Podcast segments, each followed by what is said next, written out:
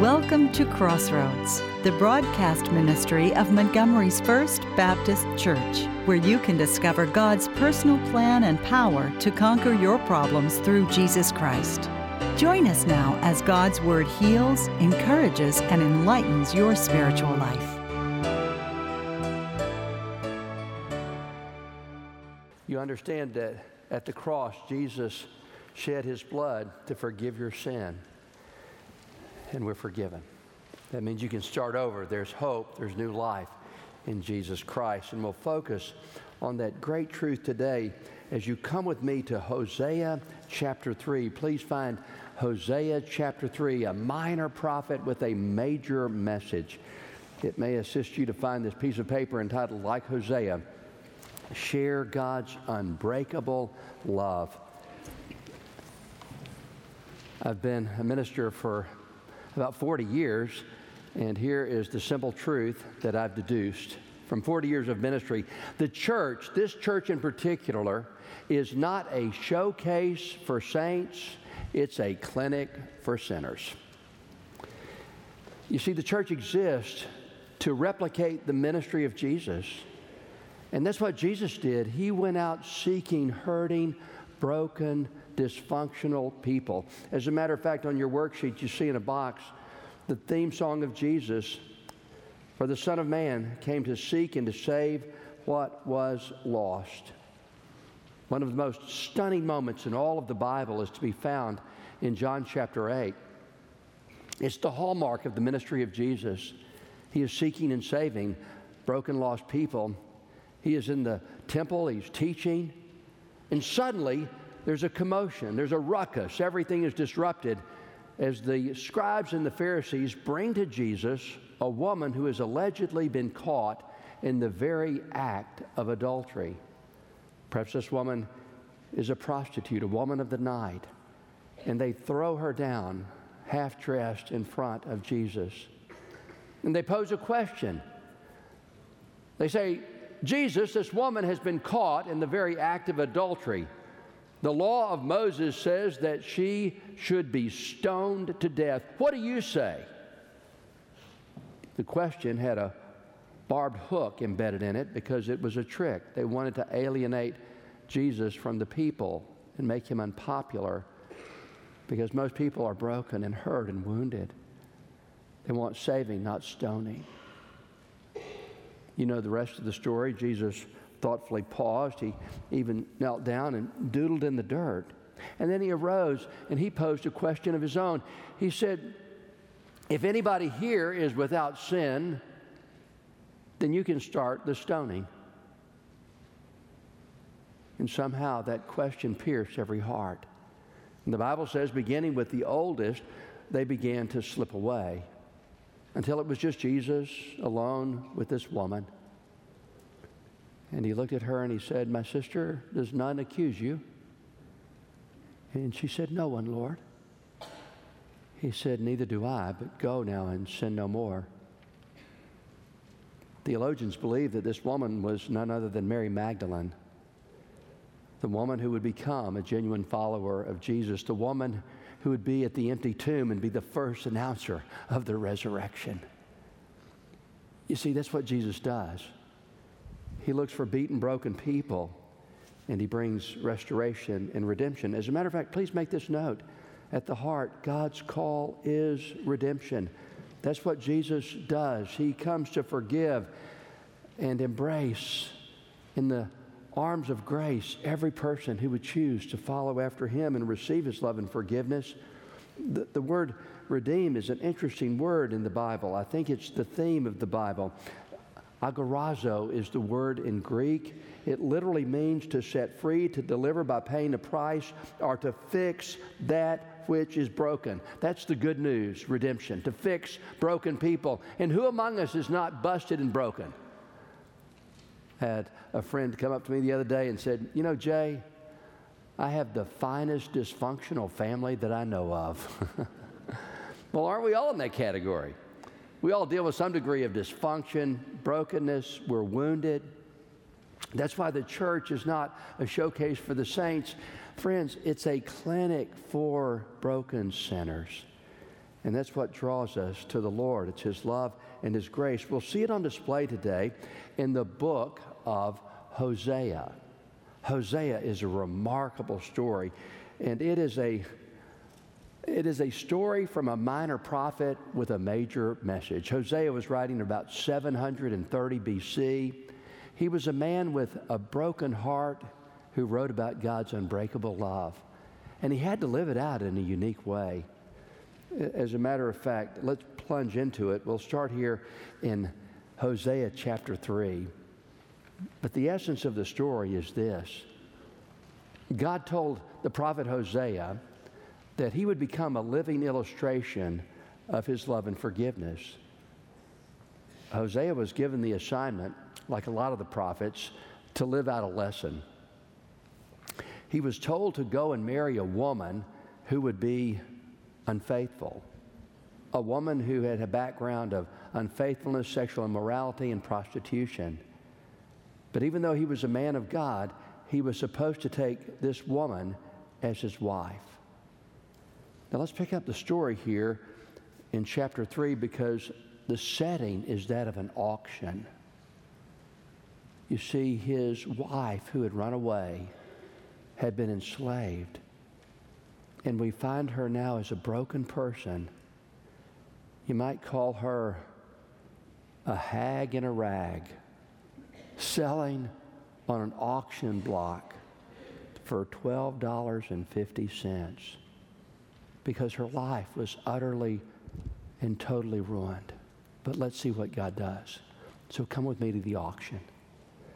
Then the Lord said to me, Go again and love this woman who is loved by her husband, yet is an adulteress, even as the Lord loves the sons of Israel, though they turn to other gods and love their idolatrous raisin cakes. So I bought her for myself for 15 shekels of silver and a homer and a half of barley. In today's currency, about $12.50. Then I said to Gomer, You shall stay with me for many days. You shall not play the harlot, nor shall you have a man. This is how it will be with us. Verse 4 For the sons of Israel will remain for many days without a king or a prince, without sacrifice or sacred pillar, without ephod or household idols. And afterwards, look at verse 5 and afterwards, the sons of Israel will return and they will seek their God and David their king, and they will come trembling to the Lord and to his goodness in the last days. Please pray with me. Oh, gracious Father, Thank you for your message of mercy. Thank you, Father, for your proclamation of grace and forgiveness. Thank you for your love that is unconditional, unstoppable, and unbreakable. I pray, Lord, that you would get me out of the way, and right now your Spirit would have permission to move among us and deposit the truth about your love, forgiveness, and grace into every receptive heart. I pray for that in Jesus' powerful name. Amen. Well, here's my suggestion. In the next few moments, let's learn some lessons about the Lord's redeeming activity, particularly about His love, His grace, and His forgiveness. But let's begin here with number one and make this note God takes sin seriously. Oh, yes, God is loving and gracious, but He is also a holy judge. And He hates what hurts us. You see, God hates what would hurt you and draw you away from Him. Now let's go back to the story of Hosea and remember what happened here. Hosea the prophet is instructed to marry a woman named Gomer. And I confess, I always see a picture of Gomer Pyle. Okay. That, that's not the picture you should get. I want you to get this picture of this really gorgeous girl. I, want you to see this ravishing Middle Eastern beauty and she is so pretty that she's attracted the attention of a many a man. And evidently, her charms and her ability to articulate has become a magnet to men. And God says that this woman is an adulteress. She's a prostitute, but I want you to go and marry Gomer. And even though she is a person of great narcissism, she's selfish, she is wicked, she is unreliable, she is unfaithful, she's going to wreck her life and she's going to hurt everybody connected to her. Your assignment is to go and marry this wicked woman. No doubt, reluctantly, Hosea obeys. They get married and they live happily never after. Their wedding bells should have been warning bells because she proves to be true to form. And quickly her eyes wander and they have babies. And every one of the names of the children indicate that those kids are not really Hosea's. But she is totally unreliable, completely unfaithful. She's a, a wreck and she rips out his heart I heard a guy put it like this to me one time. He said, You know, I married my wife for better or for worse, but she's a, a lot worse than I took her for. this was the story of Hosea and Gomer. She was a lot worse than he possibly could have imagined. She not only broke his heart, she eventually ran off. She ran off and she attached herself to other suitors and other lovers. And eventually, she, according to this sad saga, she lost her beauty, she lost her lovers, and then she lost her freedom. She found herself in chapter 3 on an auction block. And evidently, she was so beaten up, she was so ugly that she brought the whopping price tag of $12.50.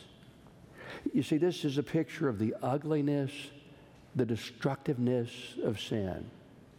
Now, let me speak to you from my heart we, we all know that sin is fun. You see, sin is attractive. Sin is anything that would draw you away from the person and the purpose of God in your life. That's all sin is. If you really want an easy definition, a childlike definition, it's S I N. And the centerpiece of sin is the middle letter, it's I. It's when you put I first. I is more important than the Lord and His purpose for you. It's all about, I want it my way. I want the biggest, I want the best, I want the most. That's what sin really is. It's when you put I first and then you displace God in your life. That's what sin is. Now you can mark this down. Jesus said it like this in John 10. He said, I've come that you may have life at its fullest, at its highest, at its most abundant. That's what I've got for you. I've got goodness and grace. But you're a free agent. You can choose what you want. There's an enemy here, and he has come to kill, steal, and destroy, and he uses the tactic of sin. And he'll lure you away, just like Adam and Eve were lured away from the person and the purpose of God. Satan still does that. And he, he said, Be careful. That's why he said, Flee immorality in 1 Corinthians 6, verse 18. Flee, run from it, because it will hurt you when you're pulled away from the person and purpose of Jesus. Let me give you a graphic illustration of how sin really works.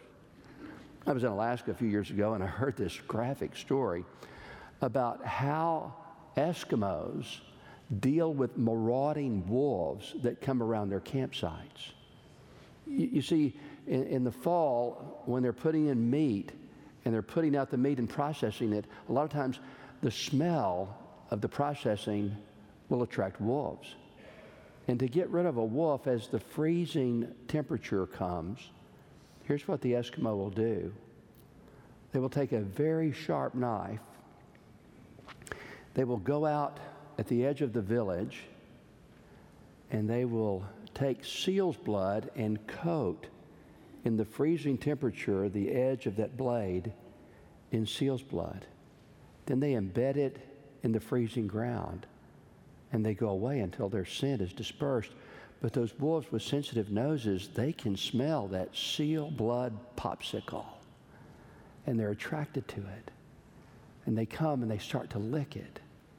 And as their warm tongues lick against the blood, it soon melts down to the sharpened blade. And soon the pool of blood is growing larger and larger, and they lick faster and faster until they bleed themselves to death on the Eskimos trick play. That, that's how Satan does in our lives. You see, he will attract us to things that look good, kind of like a blood popsicle. But when you attach yourself to it, it will bleed you to death. Friends, anything that pulls you away from Jesus Christ, his purpose for your life, it is sin. I've learned a long time ago that sin will take you further than you want to go. It will cost you more than you want to pay. It will keep you longer than you want to stay. That is how Satan works it. He lures us away from the things of God with sin. So take sin seriously. God does because it hurts you and it pulls you away from His purpose. Whenever you see the cross, be reminded how seriously God takes sin. You see, the Bible says the wage of our sin is what? It is death. And that's why Jesus had to shed his blood and die on the cross to cover the cost of your sin. So don't be frivolous about your sin. Don't make it something that you joke about. John Piper spoke at Passion and he said, You should hate sin because it pulls you away from the things of God. So I invite you to see sin in its proper perspective. More than boys will be boys. We laugh at people's wallowing in the pits of sin. But know that when you're disconnected from God, you're disconnected from life and light and love. So, beginning there, understand that God takes sin seriously, so flee from it, as it says in 1 Corinthians 6. Even though God takes sin seriously, go to number two now with me. I want you to understand that our Heavenly Father, He can overcome any sin in your life with His unbreakable and unending love. That's the truth that I want you to focus on. God's love is unbreakable, God's love is unending. That's why the Lord said to Hosea in chapter 3, verse 1, He said, Go again and love a woman that you used to love. Go love Gomer. Go take her back. Love her again. Now, what a veritably impossible assignment. And yet, that is the assignment of God. He wants us to love with the kind of love that He has for us. That's what Paul said in Romans 8. It's on your worksheet. Let it seep into your soul. For I am convinced that neither death, nor life, nor angels, nor demons, neither things present, nor in the future, nor any power, nor height, nor depth, nor anything else in creation will be able to separate us from the love of God that is in Christ Jesus our Lord. You see, God has for you a love that's greater than all your sin. Isn't that the core of the good news? The most famous story Jesus told, of course, was about the prodigal son. But really, the focus is not on the son's sin, it should be on the father's love. Oh, you remember the content of the story. There were a couple of young guys that lived with their dad, and evidently one young man had a rancid, rotten attitude that smelled like shrimp that had been in the trash can for about three days. It stunk to high heaven. And can you imagine this young man coming to his dad and saying, Hey, dad, I want my inheritance now? Always remember, you get an inheritance when your parents die, not when they're alive. So essentially, he was saying, Dad, won't you hurry up and die? And if you won't, just go ahead and drop dead. Just give me the money because I'm sick and tired of living with you under your odious rules and regulations. I want to get out of here. Now, let me go ahead and tell you.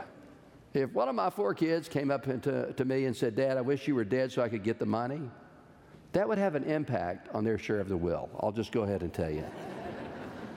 so here, Dad says, Okay, I'm going to let you be a living illustration. And he gives him, against all common sense, he gives him the grace gift of his inheritance. Well, predictably, he goes out like Gomer, a goofball, and he goes out and he wastes everything that he has received in riotous living, the Bible says. I guess it would be equivalent to somebody getting a whole lot of money going from Montgomery down to the Mississippi Gulf Coast and finding them a casino in Pascagoula. Oh, yeah. We're going to go for the high life here for about 10 minutes. And he was a high roller who got rolled. All that money lasted only moments. As soon as he ran out of cash and stopped doing his trash, nobody befriended him. Jesus said that he ended up in a hog farm. You couldn't think of a more terrible, odious place for a young Jewish man to land than in a pigsty. And he realized that he was eating the food he fed to the hogs. Yet the Bible says the most fantastic thing about that moment. In Luke 15, verse 17, it says that he came to himself. He came to himself. In other words, he had the capacity of self revelation to understand how far he had fallen. And he wanted to go home. He came to himself. And you have that same ability. No matter who you are, where you are, what you've done, the mistakes you've made, you can come to yourself. Awaken, arise, and turn from your sin and run to your Savior. And that's what he decided to do. He decided to go home. And as he went home, how was he received? Oh, it's astonishing. It's the core of the gospel. He wasn't scolded, he was not rejected. Instead, his father ran to him. He received him, he rejoiced over him, and he restored him. He said, Bring him shoes, cover his rags with a new robe. He hocked his ring, give him the ring of sonship back. He, brought, he brought restoration to his son because he had come home. You see, that's a picture not of the son's sin, but of the father's unbreakable, unending love. Oh, friends, that's the core of the good news. But here's the point once you receive it, you got to share it. Once you receive that love, you have got to share that love. Now, you may be saying, Pastor Jay, I'm married to the meanest man that I know.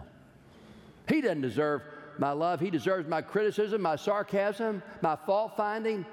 And I, rel- I relish in putting him down because he's always doing the same to me. What would, it, what would it do to your home if you flooded your heart and your home with Christ like love, with grace, with forgiveness? If you treated your kids and your spouse like Jesus has treated you, what, what would that do to the core value, the climate, the temperature of your home? What would that do to your friendships? What would that do to the people that you meet? Oh, it would make you a magnet for God if you loved with Christ like love. I think about this, and I must confess, I think about my son. I think about my Jason. Jason and Catherine, uh, it's unique. This week they spoke at Passion, a great gathering in Atlanta for young people. And on Friday, uh, they were on Focus on the Family, a wonderful radio program.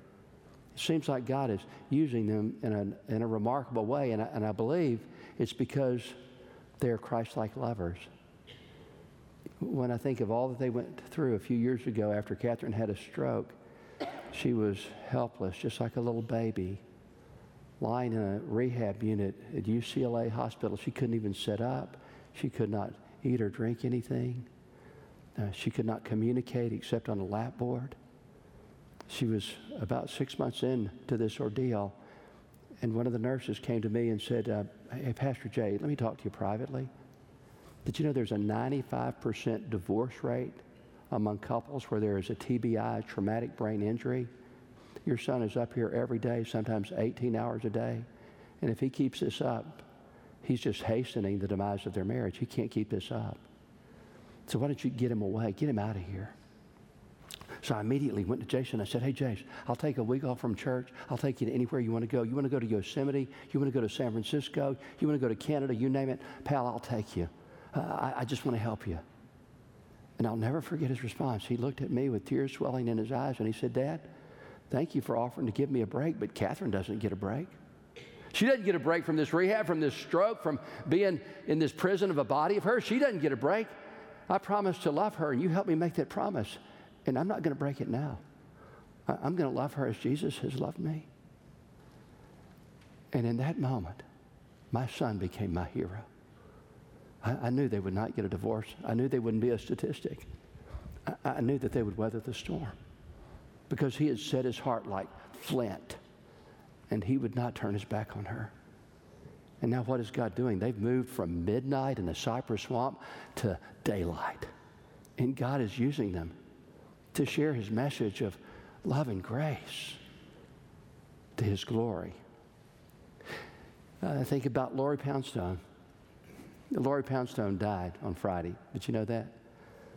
Lifelong member of our church, 88 years old, one of the most loving people I've ever known. And let me tell you what Haygood told me. He was with them when the hospice nurse came to pronounce her dead at 3 in the morning on Friday morning. And the hospice nurse said, Let me tell you something. I have seen a lot of people in death. But he said, Here's what's so unique your mom had the biggest, broadest smile on her face. She said, I've never seen that. And Hagin said, it's pretty simple. She lived love and she died smiling. you see, if you live love, you don't have any regrets when you die. You can die grinning. That's the point. So, what are you living? Are you living love? Are you offering grace and forgiveness that you've received from the Lord?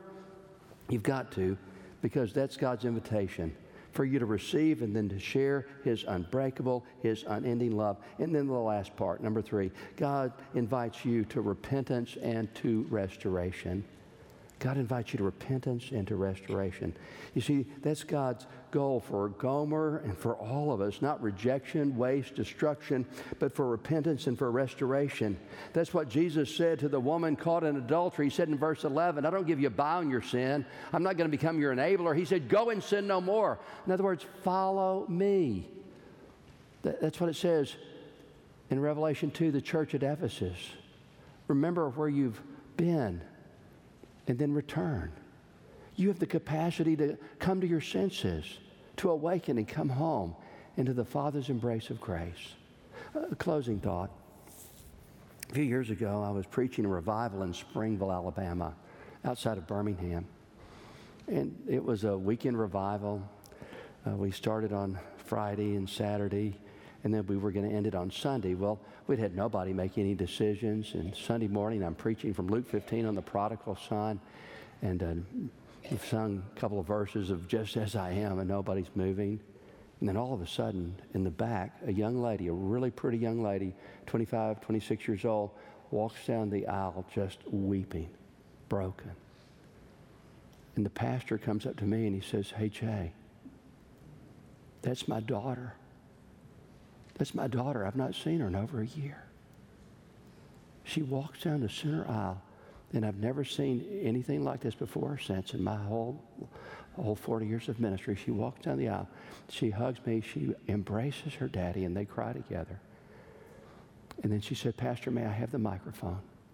She took the microphone and she looked at that congregation of about 400 people and she said, I, I want to apologize to you. She said, I've been a prodigal daughter. And I've brought shame to the name of my family, and I've brought shame to this church. And I've come to repent and ask God to forgive me and to ask you to forgive me. And something in that moment broke. We continued the invitation. And the head football coach of Springville High School walks down the aisle. He asked to give me, for, for me to give the mic to him. This is going pretty good, so I gave him the mic. I said, sure.